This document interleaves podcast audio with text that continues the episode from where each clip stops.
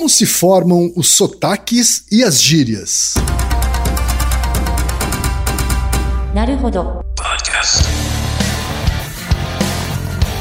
Bem-vindo ao Naruhodo, podcast para quem tem fome de aprender. Eu sou Ken Fujioka. Eu sou Altair de Souza. E hoje é dia de quê?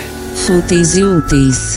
Altaí, vamos para os recados da paróquia. Quais são? Número 1, um, vai no iTunes Store, dê 5 estrelas e faça o seu comentário. Isso aí. Número 2, indique um episódio do Naruhodô para alguém que nunca ouviu o Naruhodô ou mesmo nunca tenha ouvido um podcast. Vamos aumentar o tamanho de nossa podosfera. E número 3, Altaí. Ah. O número 3 é sobre ajudar a manter o Naruhodô no ar, Altaí. Isso aí. E para contribuir, basta usar o aplicativo PicPay e assinar o apoio mensal de 15 reais. São duas Coca Zero, querido ouvinte, querido ouvinte. Uma para o Altair e uma para mim.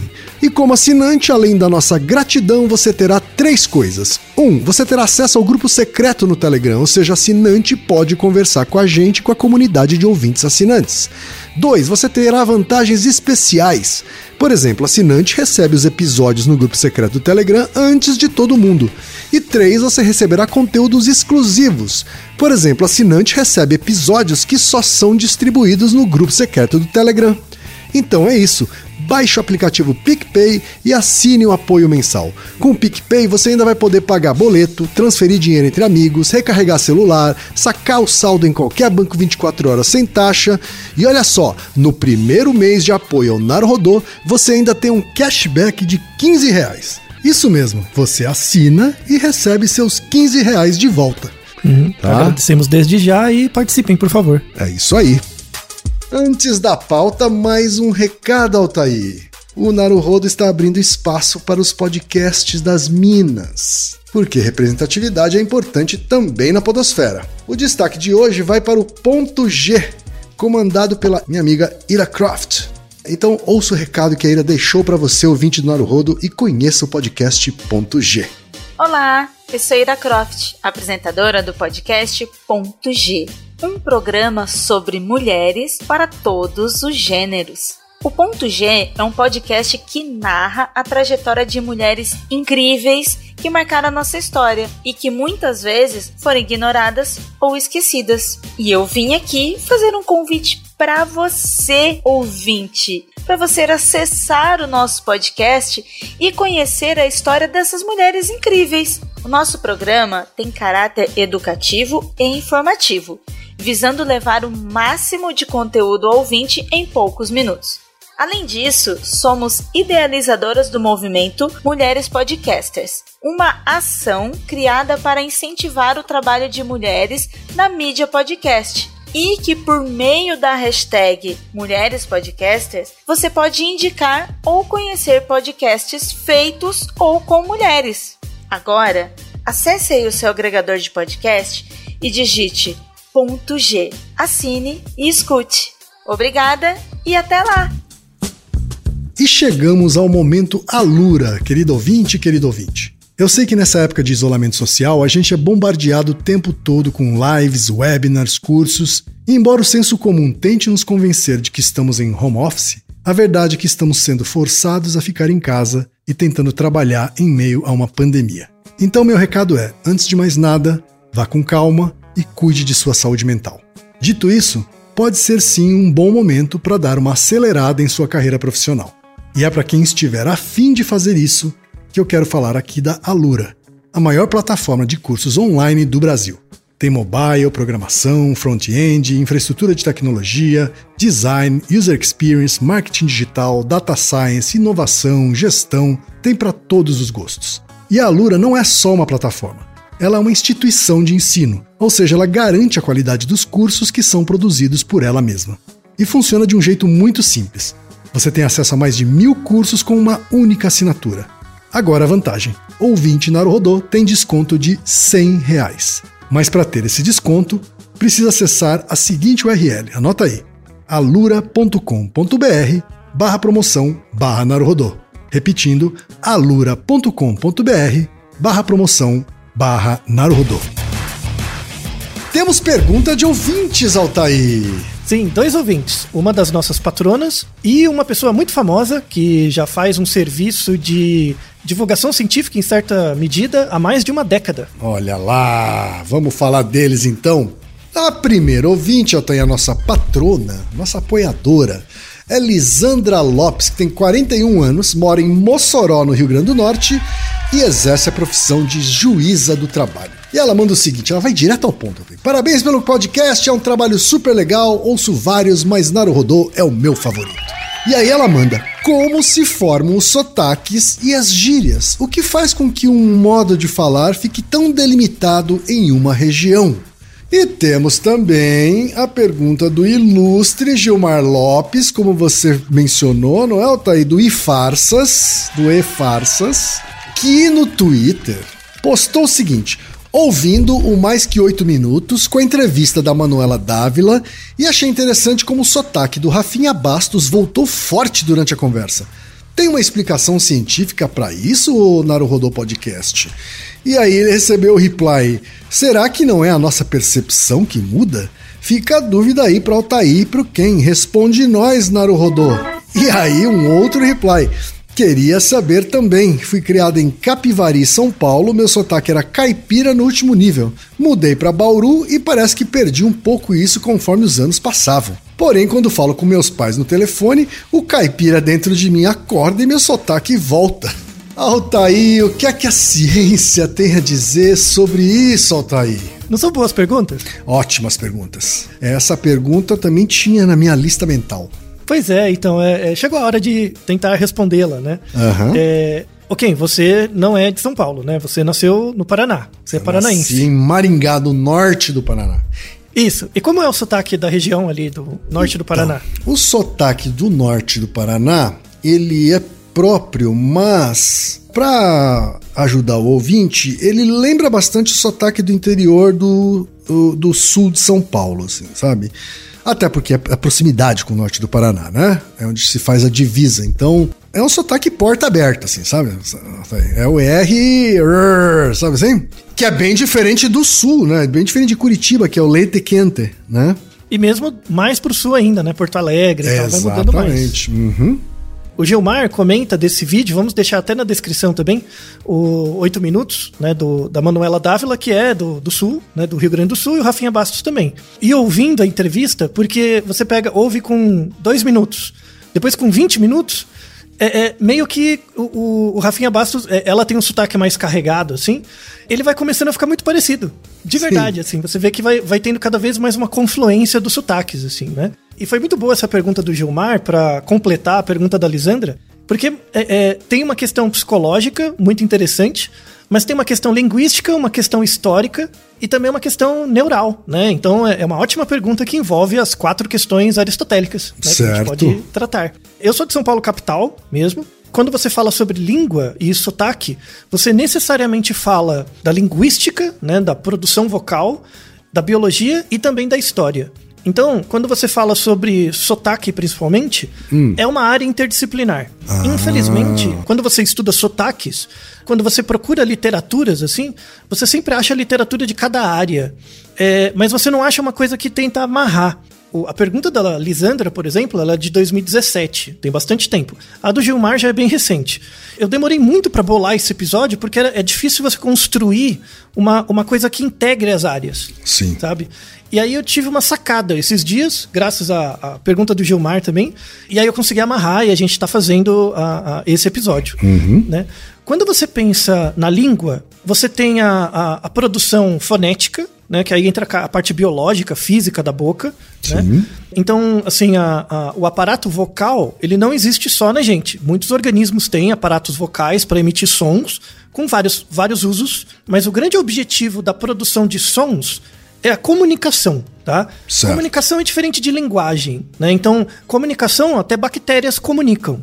Então, uma bactéria, quando entra em contato com um meio, dependendo se esse meio é algo que é, é bom ou ruim para ela, ela pode emitir várias substâncias que servem como comunicação para outras bactérias, por exemplo.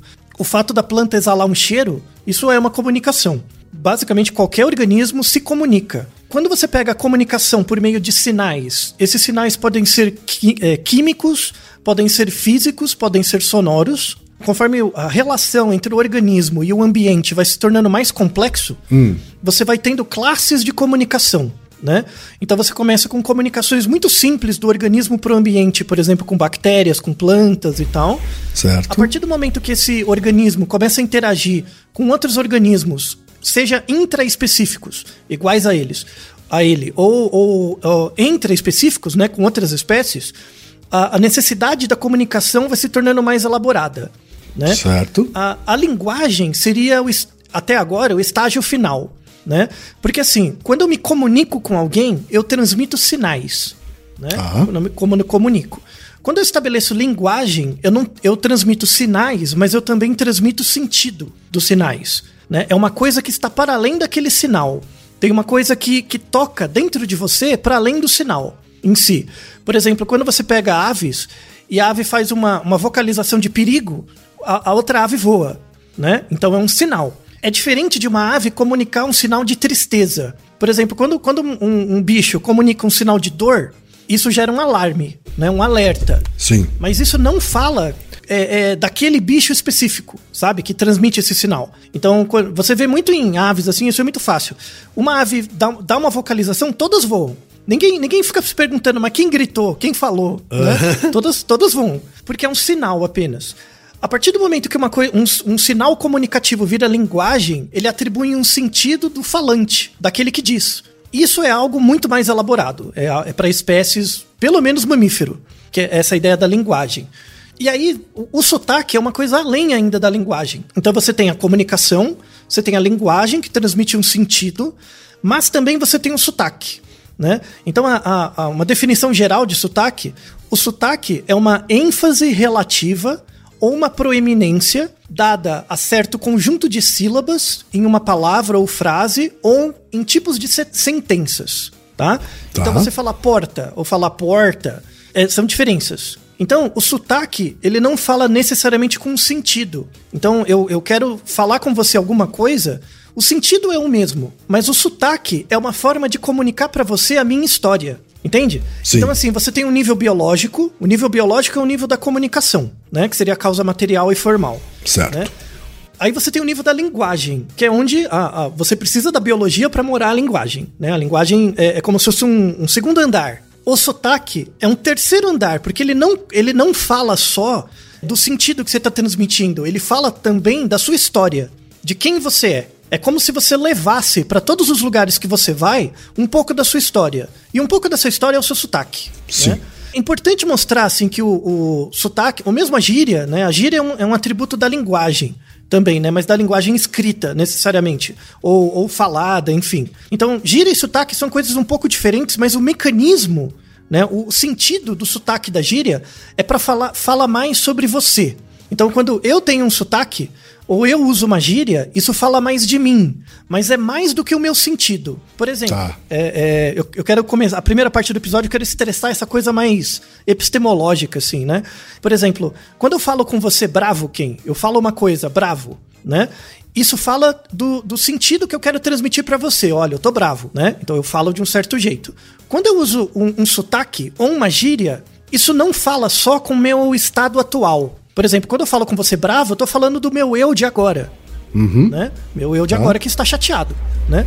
Certo. Quando eu falo com sotaque, isso não fala só com o meu eu de agora. Isso está carregando o meu eu do passado também. Né? Ou as gírias também, né? Então, as gírias que eu conheço, se eu falo mano com você, ou se eu falo irmão, colega, alguma coisa do tipo, as gírias que eu escolho e o sotaque que eu falo falam com dif- diferentes níveis de temporalidade sobre o meu eu. Né? Certo. Então, é, é- é- antes de tudo, antes de falar do sotaque da gíria, você tá falando do eu que fala. E esse eu, né, esse sujeito que fala, ele tem diversos níveis históricos. Tem o nível presente, que seria mais ou menos a intenção do falar, né, naquele momento. Tem um nível do passado próximo, que seria a gíria. Isso é muito comum em adolescente ou pessoas mais jovens. Você pega uma gravação da pessoa de um ano atrás, ela tá usando certas gírias. Você pega a mesma pessoa 10 anos atrás, ela tá usando outras, Sim. né? Então, por exemplo, um, um exemplo de gíria é o top. Sabe, top, isso é top, né? Top é uma coisa que tem quatro anos, não tem mais que isso. Então, o, o to- se uma pessoa, sei lá, 20 anos atrás falasse top, era com outro sentido. Não tinha nada a ver. Sim, ou, não, ou não teria sentido. Isso. Então, a gíria fala de um passado, mas um passado próximo, daquele selfie, daquele sujeito. Certo. né? O sotaque não, fala do seu eu passado como um todo. É um outro nível de passado, sabe? É, é igual o, o pretérito, né? E o, o, pretérito imperfe- o pretérito mais que perfeito e o pretérito mesmo, sabe? Sim. O pretérito mais que perfeito é algo um pouco no passado e tem o passado de verdade. Certo. né? Então, a- a- a- é, é bem legal fazer essa distinção entre a linguagem em si, né? Que diz respeito ao sentido da sua fala, que diz respeito ao agora, a gíria, que diz respeito a um passado recente, e o sotaque, que diz respeito a você como um todo no passado. Então, quando o Rafinha, o Rafinha, que é gaúcho, entrevista a Manuela Dávila, também gaúcha. Como a Manuela Dávila continua morando né, no, no- Rio Grande do Sul, então ela mantém o sotaque dela mais forte. O Rafinha já está morando nos Estados Unidos, então ele já perdeu bastante sotaque. né? Morou bastante tempo em São Paulo também. Então, quando ele, quando ele alinha o, o sotaque com ela na conversa, é porque ele está evocando um selfie lá, da, um selfie da- daquele Rafinha lá do passado. Então. Isso, exato. Aham. Então, assim, é como se você trouxesse signifi- significantes, na verdade, é, aquela, aquele contexto, meio que ele sim um contexto familiar. Então tem uma, uma pessoa falando alguma coisa, depois eu vou explicar a causa material no cérebro, como isso acontece, né? Mas imagina que tem uma pessoa com um sotaque do, de Maringá falando com você. Certo. né? Isso vai criar um contexto de familiaridade. Esse contexto de familiaridade vai, vai fazer com que o seu, a sua maneira de se expressar tenha também influência do seu passado distante, que é o seu passado da infância. Não sei com que idade você veio para São Paulo, enfim. Uhum. É, eu vim muito cedo, é. Muito cedo. É, Com- então, mas é, é, tem um período crítico para isso também, né? A gente vai falar disso. Tem um Claro. período, tem uma idade, assim, que isso se dá. Mas é muito legal, porque quando, sei lá, se você mora nos Estados Unidos ou em algum, lugar que fala inglês, e você encontra um brasileiro, mesmo falando inglês, né? O sotaque que a pessoa usa torna o seu sotaque mais confortável. Você entende ela melhor. Mesmo falando em outra língua. Certo. Porque os, os sons que ela produz meio que são sons familiares. Então, quando, quando a gente fala de passado, neurofisiologicamente, quando a gente fala de passado, é, é o número de vezes que você teve contato com um estímulo. Então, por exemplo, pensa o som A, né? A. Nós moramos no Brasil, vivemos no Brasil, a gente tem é, contato com esse som A muitas vezes, né? Desde sempre. Quando você pega, por exemplo, um som de- do inglês TH, né? Que eu não sei pronunciar, eu não sei pronunciar terra em inglês, eu não sei. Sabe? Aquele earth lá, pra mim sai errado, sai com som de F, né? Tá. Então, o, o som TH você ouve muito menos vezes do que o A, certo? Sim. Pensa, por exemplo, o histórico de vezes que você ouviu dois sons, né?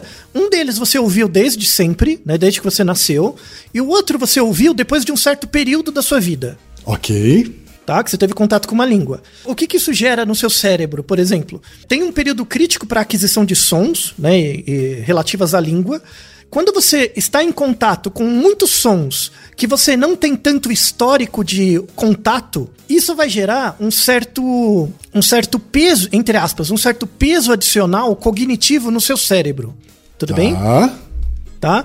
Então é como, é como se para processar aqueles sons você gastasse mais energia, tudo bem? Tá bom. Então, imagina que eu fui morar nos Estados Unidos com 30 anos. E aí, assim, eu tenho que entrar em, entrar em contato com muitos sons. Pra quem já foi pro exterior alguma vez sabe que quando você começa a ouvir uma aula, por exemplo, você fica muito cansado no começo. Mesmo que você saiba o tema. Porque você tá tentando decodificar os sons, né? Isso dá muito trabalho, você fica muito cansado. Conforme você vai treinando, vai ficando melhor. Mas não quer dizer que você não gaste mais energia processando sons que você tem é, menos contato do que outros que são mais comuns pra você. Certo. Tudo bem? Tá?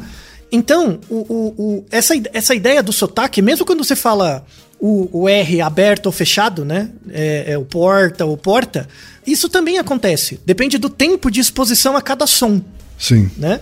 Então imagina, por exemplo, aí eu vou pegar o exemplo do Rafinha Bastos, né? Imagina ele, mesmo acostumado e tal, quando ele pega outra pessoa que tá usando sons que pra ele são familiares, né? Meio que pra ele se torna cada vez mais familiar falar do jeito que ele passou mais tempo falando, né? E aí se cria um- uma, uma, um- uma coincidência vocal, né? Então eu, tô, eu começo a falar com o meu sotaque mais carregado, o outro responde, e aí fica mais tranquilo. Percebeu o mecanismo do ponto de vista comportamental que funciona? Sim, sim. Porque qual que é o problema? E, e, é, e, é, super válida essa crítica, tá? Muita gente estuda, quando estuda língua, estuda também do ponto de vista histórico e sociológico, né?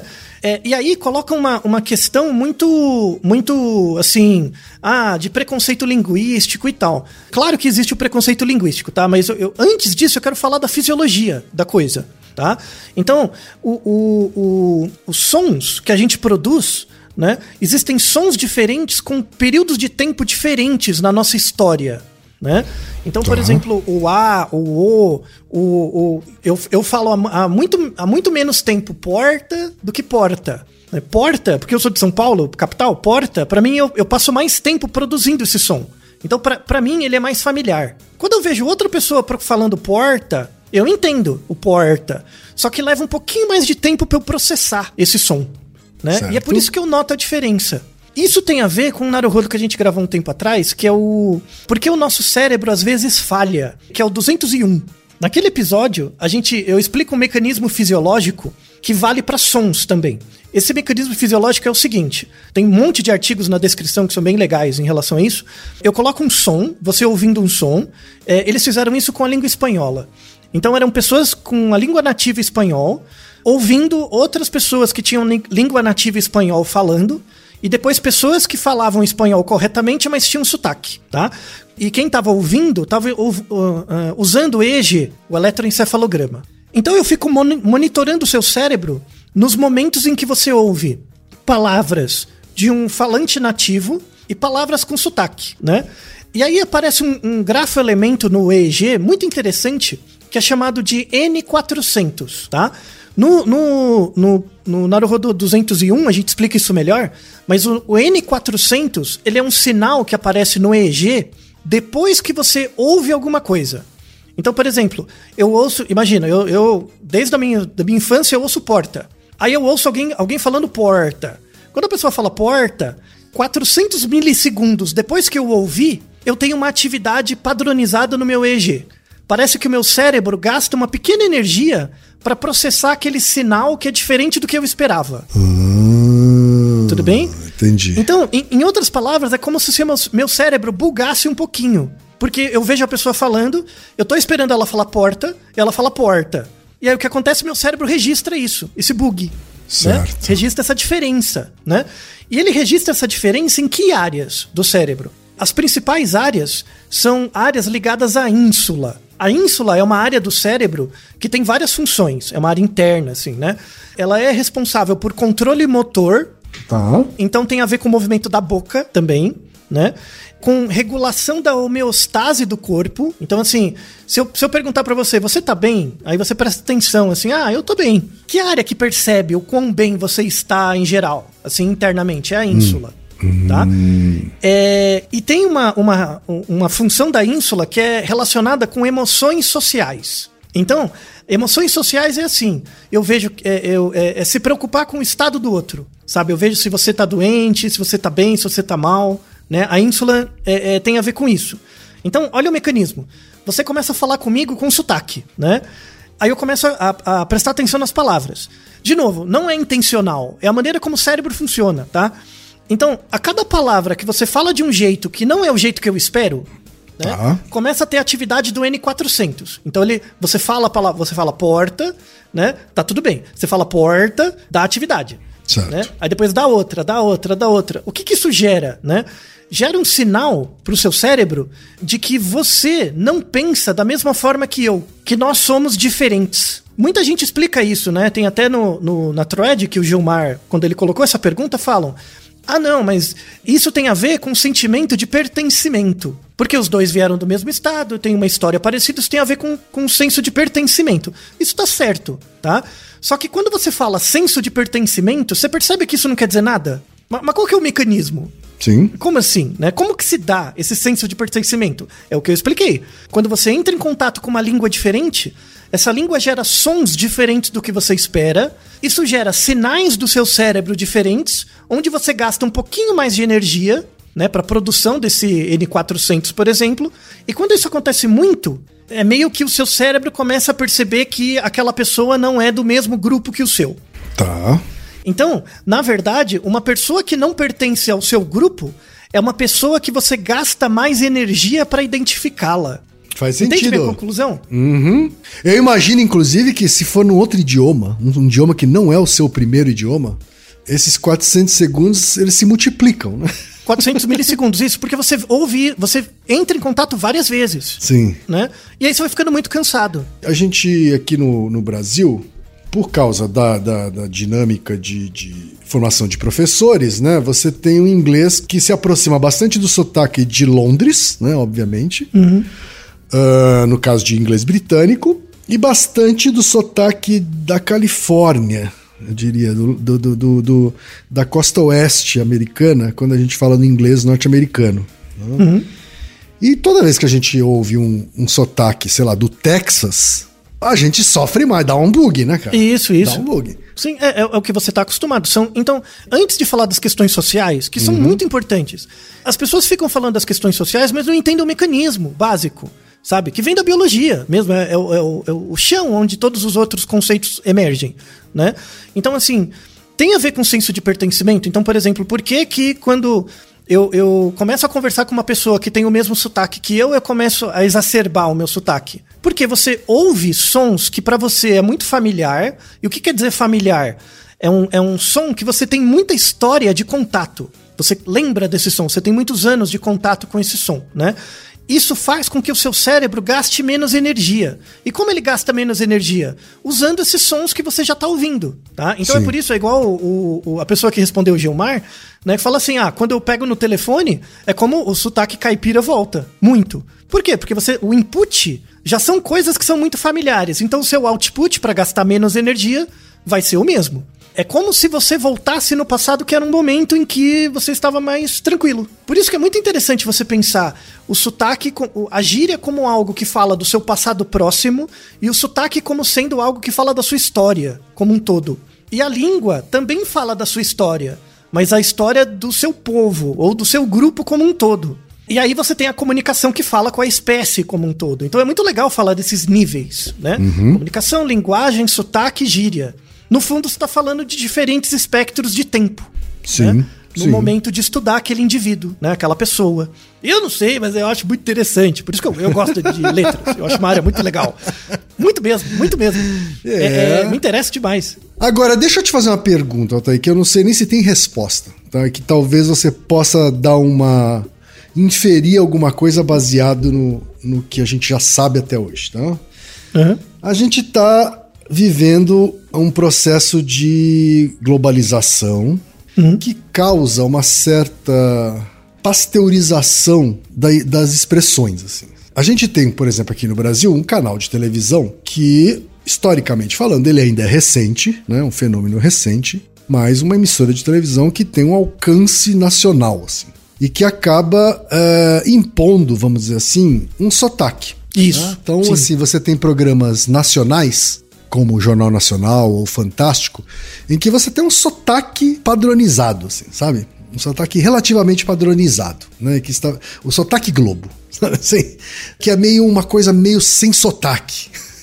Né? Ele tenta ser um, um, um sotaque meio neutro, né? Dizem as más línguas que lembra bastante Brasília, que também é meio uma mistura. Isso é um ponto, né? A questão do sotaque. E a outra coisa é gíria, assim, né? Então hoje você tem uma globalização também no que diz respeito à, à- à comunicação eletrônica, à digitalização da, da comunicação, que também torna mais nacional e às vezes mais internacional as coisas. né? Então uma gíria que era para ser, que nasceu carioca, ela pode virar nacional hoje por causa desse fenômeno, né? Da combinação desses fenômenos, assim, né? Minha pergunta é: você acha que com essa globalização, essa aldeia global, assim, né? Os sotaques e as gírias tendem a se a- tendem a se convergir, assim? Tende a haver menos sotaques locais, menos gírias locais e mais sotaques e gírias com alcance maior, eventualmente até nacional? Então, essa é uma boa pergunta, porque assim, lembremos que gíria e sotaque são níveis temporais diferentes. Isso. né?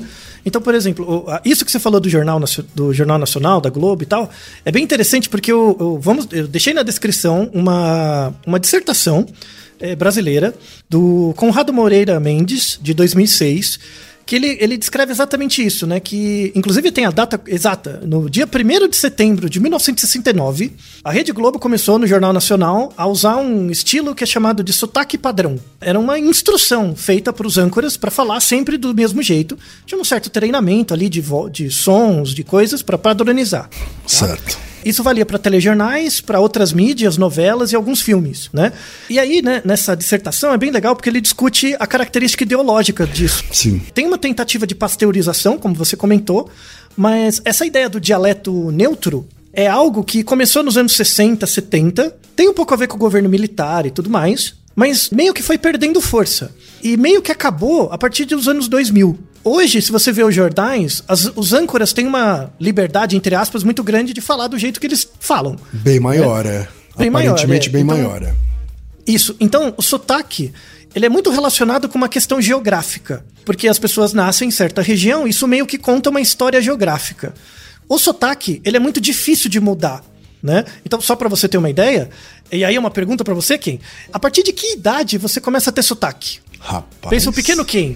Pequeno, pequenino Ken. A partir de quando pequenino Ken começou a ter sotaque? Eu não faço ideia. Então, vamos deixar dois artigos na descrição, né? Um é reprodução do outro, então dá um pouco mais de confiabilidade, mostrando que o sotaque começa dentro do útero. Você tá brincando. É, dentro do útero, um experimento fantástico. Um experimento é transcultural, né? Inclusive, eles pegaram dois conjuntos de bebezinhos recém-nascidos com uma semana de vida. Certo. Né? 21 bebês que falam uma língua tonal, chamada Lamsu, né, no Camarões, e 21 bebês que nasceram na Alemanha, onde a língua é chamada de língua não tonal. E aí, eles pegaram esses bebezinhos, mediram o choro do bebê com o aparelho e viram a amplitude do som, as características audiométricas do som. E eles viram que o bebê com uma semana de vida já tem características audiométricas similares à língua da onde ele fala. Veja, o sotaque começa na barriga, velho. Aí fizeram outro artigo mostrando, não, não é possível. Se começa na barriga, tem que ver dentro da barriga também. Aí o outro artigo é mais legal ainda, que eles fizeram assim, era um conjunto de 29 mães grávidas, em que eles colocavam um ultrassom, né? Colocavam o aparelho de ultrassom ali, dá pra ver a carinha do neném e tal, essas Sim. coisas, né? Colocavam. E aí eles, eles colocavam sons perto do, do- da mãe ali, da, da mãe com a barriga e com o neném, né? Colocavam ali. Então tinha é, sons gravados da própria mãe falando, sons gravados de uma pessoa com o mesmo sotaque da mãe falando, e sons de outras pessoas. E aí o que, que eles avaliavam como variável dependente, como resposta do bebê? O número de vezes que o bebê abria a boca. E eles viram que quando o bebê ouvia os sons da mãe, né, ele abria a boca com mais frequência, só que imediatamente menos, mas bem pouco menos, ele também reagia a sons de pessoas com o mesmo sotaque da mãe. Então, dentro do útero, a partir de 25 semanas, o neném já reconhece o sotaque. Sensacional. Não é fantástico? Sensacional. Pra- Porra, que bacana, né? E aí, isso já tem uma resposta para sua pergunta. Que é assim, será que o sotaque vai ser pasteurizado? A resposta é não. Tá. Não vai. Por quê? Porque, em, média, né? Tal, pode- existem indivíduos diferentes, mas em média, Sim. não vai. Por quê? Porque é um comportamento que começa muito cedo, dentro do útero, e, e dificilmente você perde. Sim. né? Claro que com treino você consegue atribuir, ter outros sotaques, ou mesmo diminuir ou, ou trocar de sotaque. Com treino. Mas é muito treino. Então você tem que dedicar um bom tempo para isso.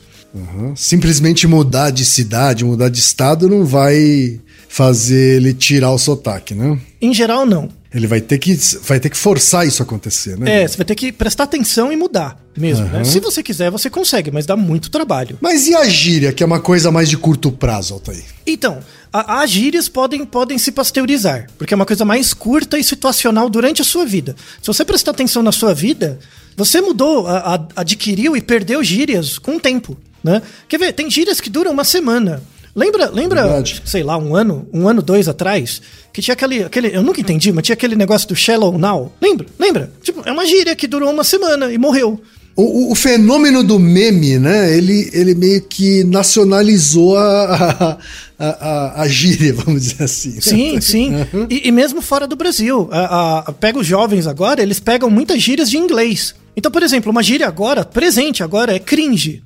Uhum. Tipo, ah, isso é muito cringe. É uma gíria em inglês, veio do é inglês verdade. e acabou. Então, as gírias tendem a, a ganhar um caráter global, sim. Certo. Né? É, com o que viraliza o que não viraliza. Já o sotaque é mais difícil. É uma coisa histórica, vai levar muito mais tempo. Faz sentido, né? faz sentido. É. Não é interessante quando a gente organiza hum. as áreas? Fica muito mais bacana. Sensacional. É, eu não sei porque não fizeram isso antes. Mas enfim. é porque deve dar um trabalho do cão, né? Porque eu tô há três anos pensando nessa, nessa questão. Mas enfim. Deve ser por isso, porque é preguiça. Talvez mas enfim. seja isso. É, então. Eu vou deixar na descrição do, do no post, né, do, do Naruhodo desse episódio, tem uma série de vídeos que a Folha de São Paulo fez em 2018 que são sublimes. Recomendo quem, se você puder, veja. Os vídeos são muito legais. É o da é série Tamanho série... da Língua, né? Exatamente, muito legais. Se você não viu, veja de novo depois de ouvir esse episódio, se você já viu, porque são muito legais. Então fala sobre é, é, sotaques, é, a questão do português, né, focado no português. E é muito legal, porque eles entrevistam pessoas de vários lugares do Brasil, é, em Portugal, Moçambique, Angola. É muito, muito, muito bem feito, assim, eu achei muito interessante. E professores, né? Inclusive um professor da FEFELESH, da área de letras, que me deu aula, que é o Manuel Almeida. É um cara muito legal, assim, ele tem considerações muito interessantes sobre o uso social da língua, né? Então agora a gente entra nessas causas eficientes. Então, assim, o sotaque, como que ele acontece, né? Você pode. O sotaque pode acontecer para mudar o volume de certos sons, então você fala um, um A ou um O mais alto, mais baixo. Pode mudar o comprimento vocálico. Você pega tipo porta, né? Você aumenta alguma coisa. É, a articulação vocal. Você pode falar sons com é, por exemplo, tem aqui em São Paulo a gente tem uma mania de cortar pedaço de palavra ou pedaço de letra, Sim. né? Tipo véi, né? E aí véi, né? Você corta. Então, essa é uma articulação vocal, né? Maior ou menor. Eu não sei se é pelo mesmo motivo, mas também São Paulo se convencionou chamar as pessoas pela primeira sílaba do nome, não tem? Sim, cadastro. É Feju, K. É, Isso, exatamente. É. Dizem que é porque, Altair, é porque a, gente tem pressa aqui em São Paulo, né? Em São Isso. Paulo o povo tem pressa, então diminui. Porque, e, porque lá em Nova York também se fala, nos Estados Unidos também se fala que o povo de Nova York come letra.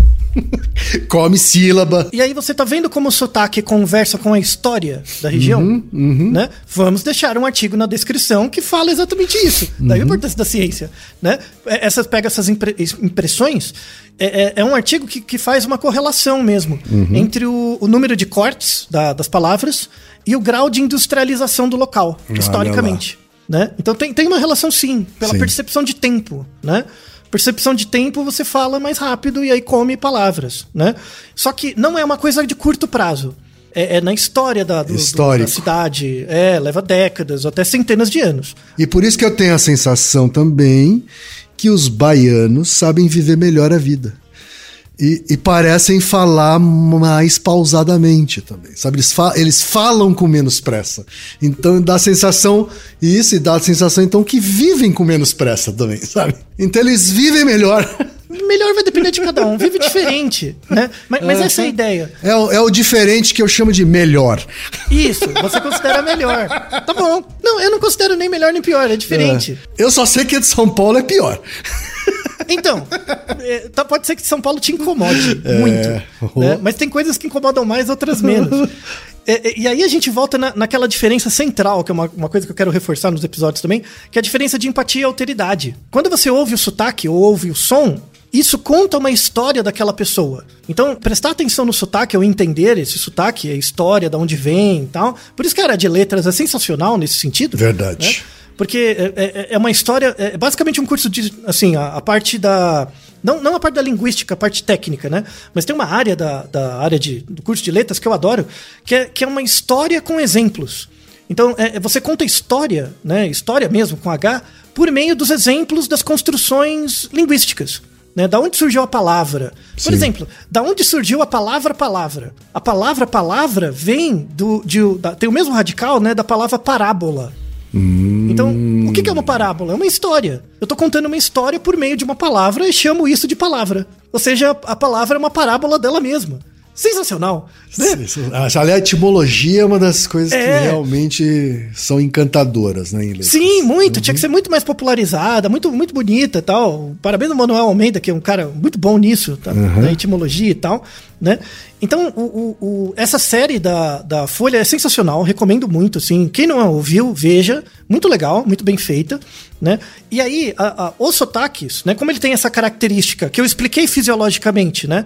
Que para perceber o sotaque do outro, você, o seu cérebro gasta um pouco mais de energia, né? Então, é meio que uma, uma leitura desse dado, é que assim, eu vou gastar muita energia para tentar descobrir como ele é. Logo, ele não deve ser como eu sou. Ele não é do meu grupo. Certo. Tá? Então, esse é um mecanismo por trás, né? E aí, para você gastar menos energia tentando entender o outro, é, pode acontecer duas coisas.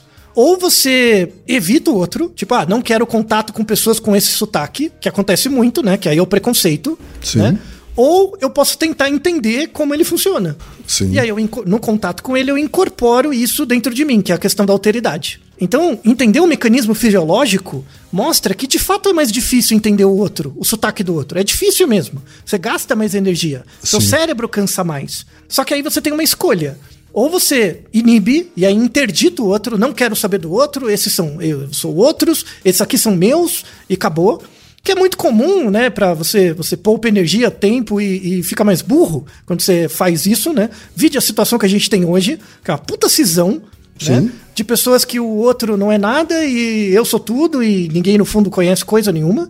Ou na verdade você se abre para alteridade, que é entender o outro nas suas dificuldades, nas suas características do seu contexto histórico e, e entender que esse sotaque, os sotaques servem para discriminar indivíduos. Então, quando o indivíduo tem um sotaque, você percebe que uma pessoa é diferente da outra. Serve para identificar a localização da onde essa pessoa veio. Serve também para identificar o status social ou o status econômico e também a etnia dessa pessoa, né, pelo sotaque. Então, nesse documentário da Folha, tem, eles falam muito né, do surgimento do, do português mesmo, né? Começou na Galícia, lá na Península Ibérica, por conta das grandes navegações foi indo, né? E aí foi se espalhando. Isso mostra que, apesar do português ter se espalhado, ele se espalhou inicialmente como uma forma de dominação, pela expansão, é, as grandes navegações e tudo mais. Tem um relato muito interessante de, de um pessoal de Moçambique isso era coisa de 40 anos atrás, em, em que tem um, uma língua local de Moçambique, que é a Xangana, e nas escolas eram a escola que você se alfabetizava para entrar no trabalho, né, para entrar no emprego. Era proibido falar o Xangana. Então você era excluído se usasse essa linguagem, né, essa língua. E é, você era obrigado a falar o português. Então, muitas vezes, quando você tem essa troca de línguas e também de sotaque, você meio que abre mão de um tempo que você viveu. É uma forma de cancelar o passado das pessoas. E aí entra em toda a discussão sobre preconceito linguístico, que é super Sem interessante. Uhum. Né? Vamos deixar é, artigos na descrição sobre isso. Você estudar, por exemplo, porque, qual a diferença entre o porta e o porta? Tem uma questão da influência indígena, né? Tem a, tem a ver com a fonética tupi, quando a fonética tupi a, a, age né, junto com o português de Portugal, algumas regiões adotaram mais a fonética tupi, então é o, o porta, e tem outros que ficaram com o porta, que puxam mais para o português de Portugal. Você vai pro Rio de Janeiro, é outra história. É o shh, que tem a ver com o de Portugal também. Né? Sem tem dúvida. muita ligação, uhum. né? Que é onde a família real veio. Então, é, é sensacional é, é, claro. essa, essa, interface. Mas uma coisa que falta, por exemplo, na, na, no curso de letras é entender a fisiologia do cérebro. Que Sim. no fundo, um, uma pessoa tem mais dificuldade de entender o sotaque da outra, biologicamente, porque gasta mais energia no cérebro. E aí, é, é, o sujeito ele tem dois caminhos ou ele exclui o outro, e eu não quero saber, para poupar energia, ou eu vou gastar um pouco mais para tentar entender o outro, para no médio e longo prazo gastar menos, porque eu vou entrar em contato com aquela pessoa e vou absorver o conhecimento dela para mim. Exato, e ganhar em conhecimento, né? Quando você Sim. resolve, decide gastar mais energia, né? Sim. Eu acho que o que, o que eu posso dizer para os ouvintes é nunca mais repita a frase eu não gosto desse sotaque. Sabe assim? acolha esse sotaque, sabe? Porque você, ao acolher o sotaque, você vai estar tá acolhendo um conhecimento. Né? Com tá certeza. Dando, e uma história. A, a, abrindo a porta para conhecer o que está por trás daquilo, né? E pode fazer toda a diferença isso. Sim, não, faz toda a diferença. Não é nem pode. Não existe possibilidade de não fazer. Faz. Porque cada sotaque carrega uma história. Uma história de um agrupamento, uma história de um povo, uma história de uma região. Mesmo que aquela pessoa não saiba. Sim. Então, às vezes, você está conversando com alguém, ela tem. Nossa, a, a pergunta que você tem que se fazer é: por que, que essa pessoa fala desse jeito? Porque, por quê? De quebra vai diminuir a xenofobia, mas não, no mínimo, no mínimo, no mínimo. Assim, e pensando no nível individual, é bacana. Sim. Sabe? É simplesmente claro. bacana. Ó, eu conto uma história que me emociona muito, assim, achei muito interessante. Eu fui dar aulas na Índia, né, uns, uns, uns anos atrás. É, Mahabalipuram, sul da Índia, lugar paupérrimo, é, é, perto de Chennai ali. Fui dar aula lá, dar aula em inglês lá, enfim, né?